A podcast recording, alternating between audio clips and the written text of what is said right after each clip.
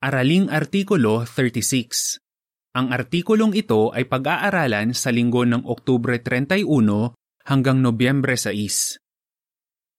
Mahal ng bayan ni Jehova ang katwiran. Temang teksto Maligaya ang mga nagugutom at nauuhaw sa katwiran. Mateo 5.6 Awit bilang 9 Si Jehova ang ating hari. Nilalaman Mahirap makahanap ng mga matuwid na tao sa masamang mundong ito. Pero milyon-milyon pa rin ngayon ang nagsisikap na maging matuwid. Siguradong isa ka sa kanila. Sinisikap mong maging matuwid dahil mahal mo si Jehova at mahal ni Jehova ang katwiran. Paano pa natin mas mamahalin ang magandang katangiang ito? Sa artikulong ito, tatalakayin natin kung ano ang katwiran, at kung paano tayo makikinabang kapag minahal natin ang katangiang ito. Tatalakayin din natin ang mga hakbang kung paano natin lalong mamahalin ang katangiang ito. Para po uno, tanong. Sa anong mahirap na sitwasyon na paharap si Jose? At ano ang ginawa niya? Napaharap sa isang mahirap na sitwasyon ang anak ni Jacob na si Jose. Sipingan mo ako, ang sabi ng babae sa kanya. Ang babaeng ito ang asawa ng Panginoon niyang si Potipar. Pero tumanggi si Jose. Baka isipin ng isa, bakit tinanggihan ni Jose ang tukso? Wala naman si Potipar. Isa pa, alipin lang si Jose. Kung tatanggihan niya ang babae, kayang-kaya nitong gawing miserable ang buhay niya. Pero hindi kailanman pumayag si Jose kahit araw-araw siyang inaakit nito. Bakit? Sinabi niya, Paano ko magagawa ang napakasamang bagay na ito at magkasala nga laban sa Diyos? Genesis 39, 7 at 9 Para po dos, tanong. Paano nalaman ni Jose na kasalanan sa Diyos ang pangangalun niya? Paano nalaman ni Jose na napakasamang bagay para sa Diyos ang pangangalun niya? Mga dalawang daang taon pa ang lumipas bago ibigay sa mga Israelita ang kautosang mosaiko na nagsasabi, Huwag kang mangangalun niya. Exodo 20.14 Pero kilala ni Jose si Jehova at alam niyang hindi sinasang-ayunan ng Diyos ang pangangalun niya. Halimbawa, siguradong alam ni Jose na ang kaayusan ni Jehova sa pag-aasawa ay para lang sa isang lalaki at isang babae. At malamang na nalaman din ni Jose ang dalawang pagkakataon na pinrotektahan ni Jehova ang lola niya sa tuhod na si Sara nang muntik na itong kunin ng iba bilang asawa. Ganyan din ang ginawa ng Diyos sa asawa ni Isaac na si Rebeka. Dahil pinag-isipan ni Jose ang mga pangyayaring ito, naging malinaw sa kanya kung ano ang tama at mali sa paningin ng Diyos. Mahal ni Jose ang Diyos, kaya mahal din niya ang pamantayan ni Jehova ng katwiran at determinado siyang sundin iyon. Para po tres, tanong, ano ang tatalakayin natin? Mahal mo ba ang katwiran? Sigurado iyan, pero hindi tayo perpekto at kung hindi tayo mag-iingat, pwede tayong maimpluensyahan ng pananaw ng mundong ito tungkol sa katwiran. Kaya tatalakayin natin kung ano ang katwiran at kung paano tayo makikinabang kapag minahal natin ang katangiang ito. Tatalakayin din natin ang tatlong hakbang na tutulong sa atin para lalo nating mahalin ang mga pamantayan ni Jehova. Ano ang katwiran? Para po 4, tanong. Ano ang maling pananaw ng marami tungkol sa pagiging matwid? Iniisip ng marami na kapag ang isang tao ay matwid, mayabang siya, mapanghusga at mapagmatwid sa sarili. Pero ayaw ng Diyos sa mga ugaling iyan. Noong nasa lupa si Jesus, binatikos niya ang mga leader ng relihiyon dahil nagtakda sila ng sarili nilang pamantayan ng katwiran. Ang tunay na pagiging matwid ay malayong malayo sa pagiging mapagmatwid sa sarili. Para po singko, tanong, ayon sa Biblia, ano ang katwiran? Magbigay ng halimbawa. Magandang katangian ang pagiging matwid. Sa ibang salita, ginagawa ng isang tao ang tama sa paningin ng Diyos na Jehova. Sa Biblia, ang mga salitang ginamit para sa katwiran ay tumutukoy sa pamumuhay ayon sa pinakamataas na pamantayan, ang pamantayan ni Jehova. Halimbawa, iniutos ni Jehova sa mga negosyante na dapat na eksakto o tapat ang panimbang na gagamitin nila. Deuteronomio 25.15 Ang orihinal na salitang Hebreo na isinaling eksakto o tapat ay pwede ring isaling matwid. Kaya naman, kung gusto ng isang Kristiyano na maging matwid sa paningin ng Diyos, dapat na tapat siya sa pagnenegosyo. Mahal din niya ang katarungan kaya ayaw niya na makita ang iba na pinakikitunguhan ng hindi patas. At para lubusang mapalugdan si Jehova, iniisip ng isang taong matwid ang magiging tingin ni Jehova sa mga desisyong gagawin niya.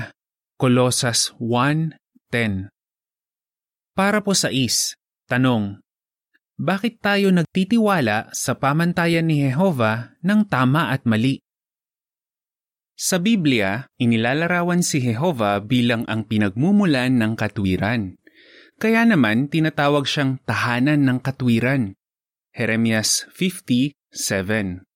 Bilang may lalang, si Jehova lang ang may karapatan na magtakda ng pamantayan ng tama at mali.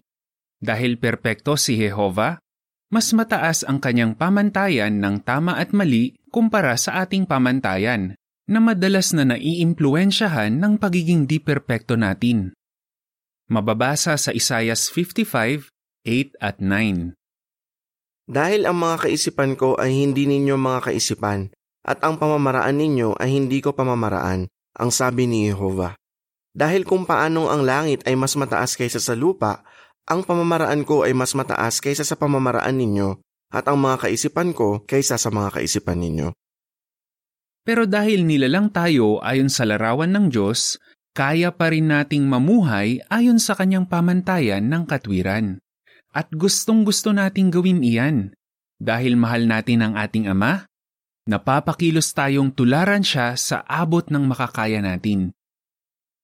Para po siyete, tanong, bakit natin kailangan ng mapagkakatiwalaang pamantayan?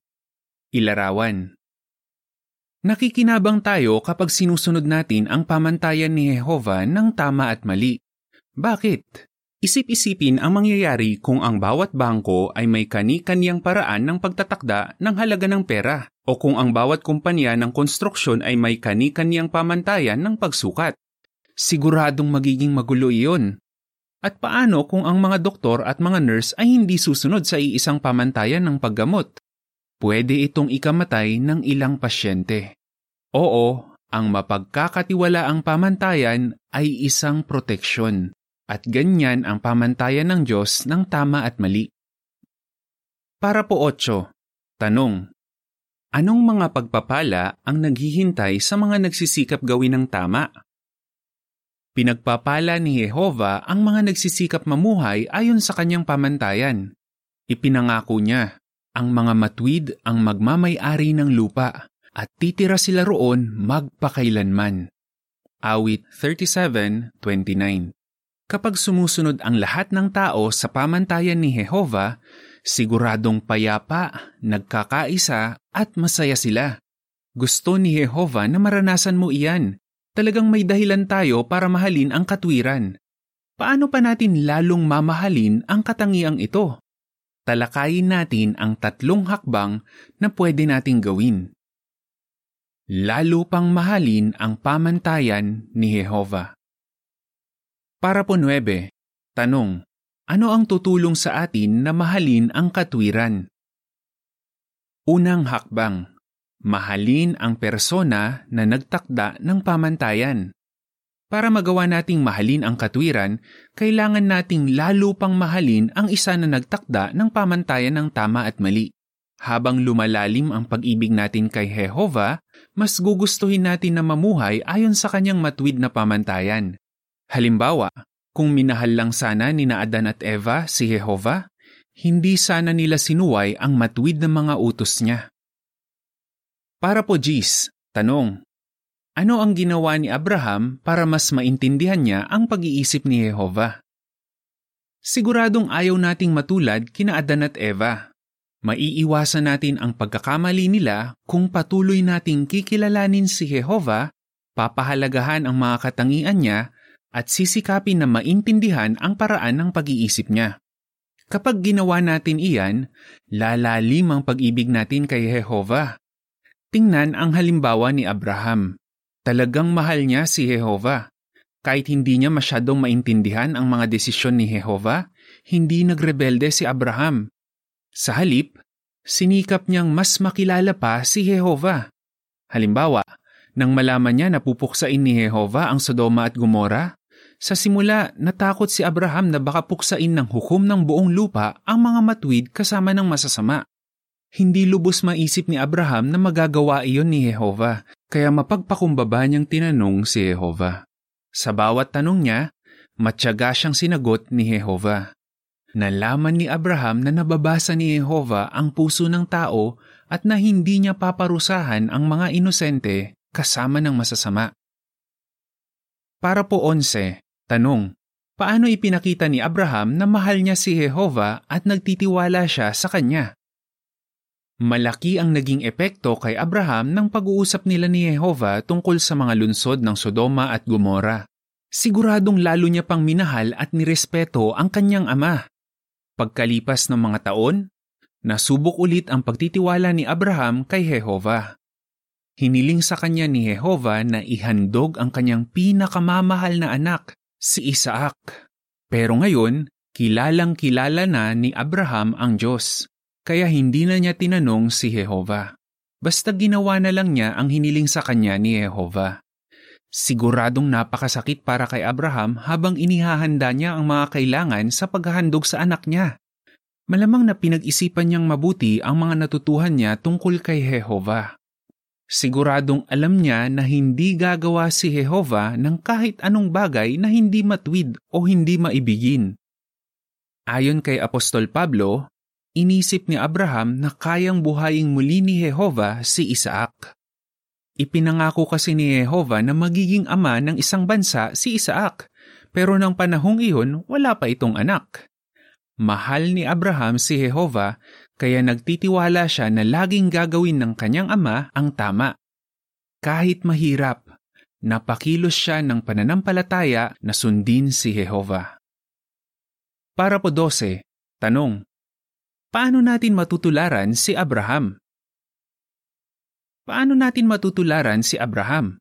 Kailangan rin natin na patuloy na makilala si Jehova. Habang ginagawa natin iyan, mas mapapalapit tayo kay Jehova at mas mamahalin pa natin siya.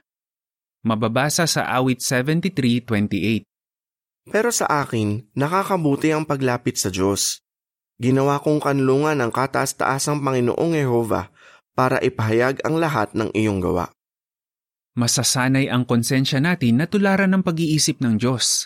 Kaya kapag may tumukso sa atin na gumawa ng mali, tatanggi tayo. Hindi man lang natin iisipin na gumawa ng kahit anong makakasakit sa ating ama at sisira sa kaugnayan natin sa kanya. Pero paano pa natin maipapakita na mahal natin ang katwiran? Para po 13, tanong, paano tayo magsisikap na maging matwid? Ikalawang hakbang, sikaping maging matwid araw-araw. Kung gusto nating lumakas ang mga muscle natin, kailangan nating mag-ehersisyo araw-araw.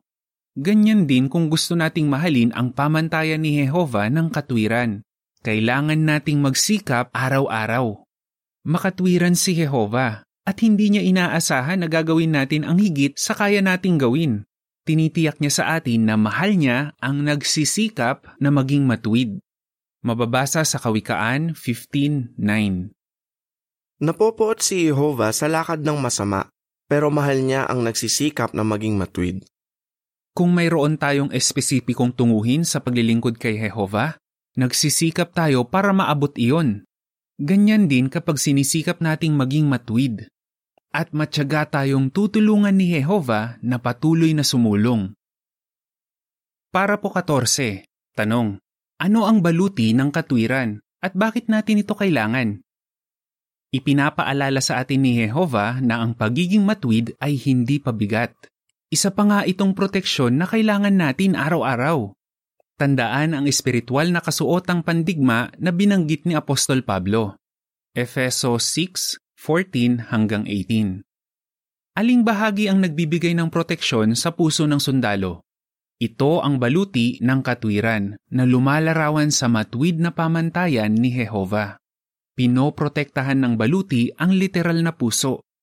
Pinoprotektahan naman ng matuwid na pamantayan ni Jehova ang makasagisag na puso mo, ang buong pagkatao mo.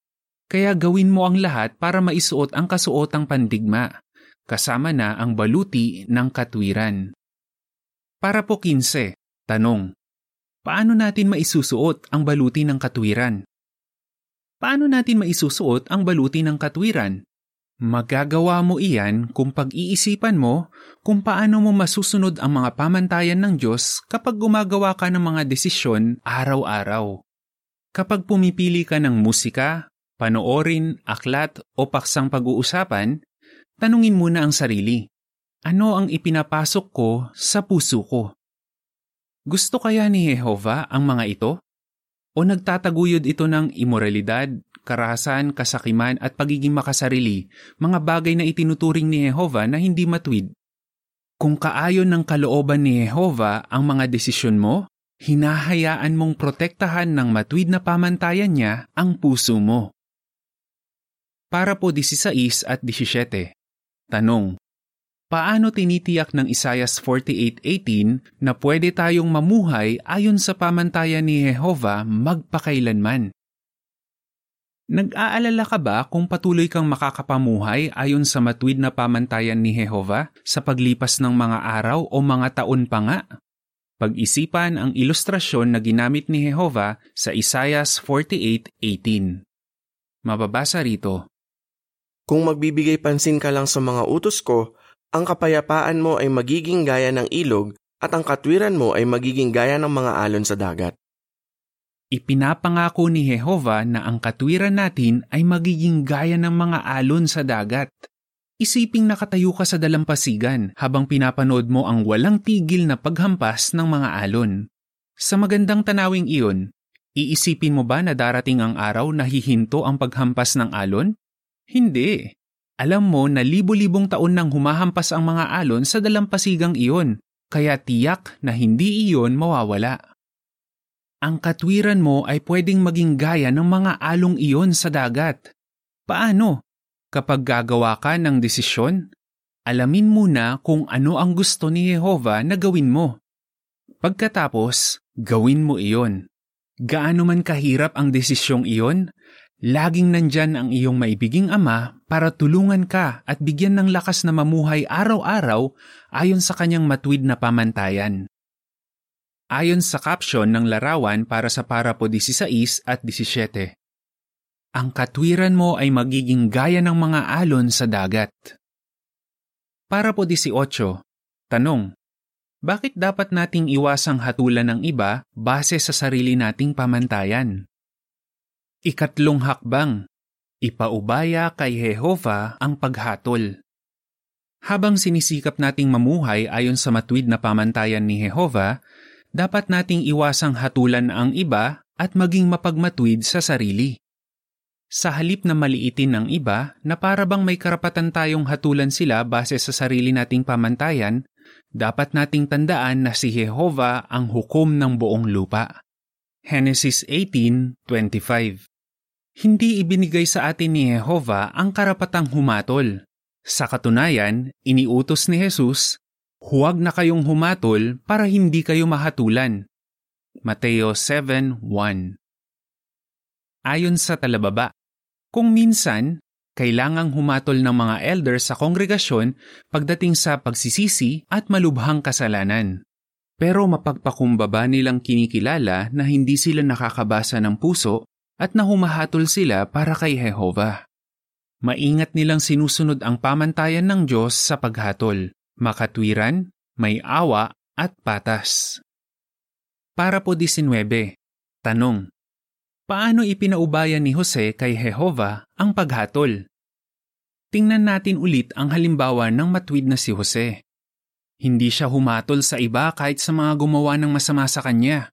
Sinaktan siya ng mga kapatid niya, ipinagbili sa pagkaalipin at kinumbinsi nila ang tatay nila na patay na si Jose. Pagkalipas ng maraming taon, nagkita ulit si Jose at ang mga kapamilya niya. Isa na ngayong makapangyarihang tagapamahala si Jose, kaya pwede na sana niyang parusahan ang mga kapatid niya at maghiganti. Natakot ang mga kapatid ni Jose na baka ganoon nga ang gawin niya, kahit talagang pinagsisihan na nila ang ginawa nila. Pero tiniyak sa kanila ni Jose, Huwag kayong matakot, Diyos ba ako? Genesis 50:19 Mapagpakumbabang ipinaubaya ni Jose kay Jehova ang paghatol. Para po 20 at 21, tanong, paano natin maiiwasan ang pagmamatwid sa sarili? Gaya ni Jose, ipinapaubaya natin kay Jehova ang paghatol.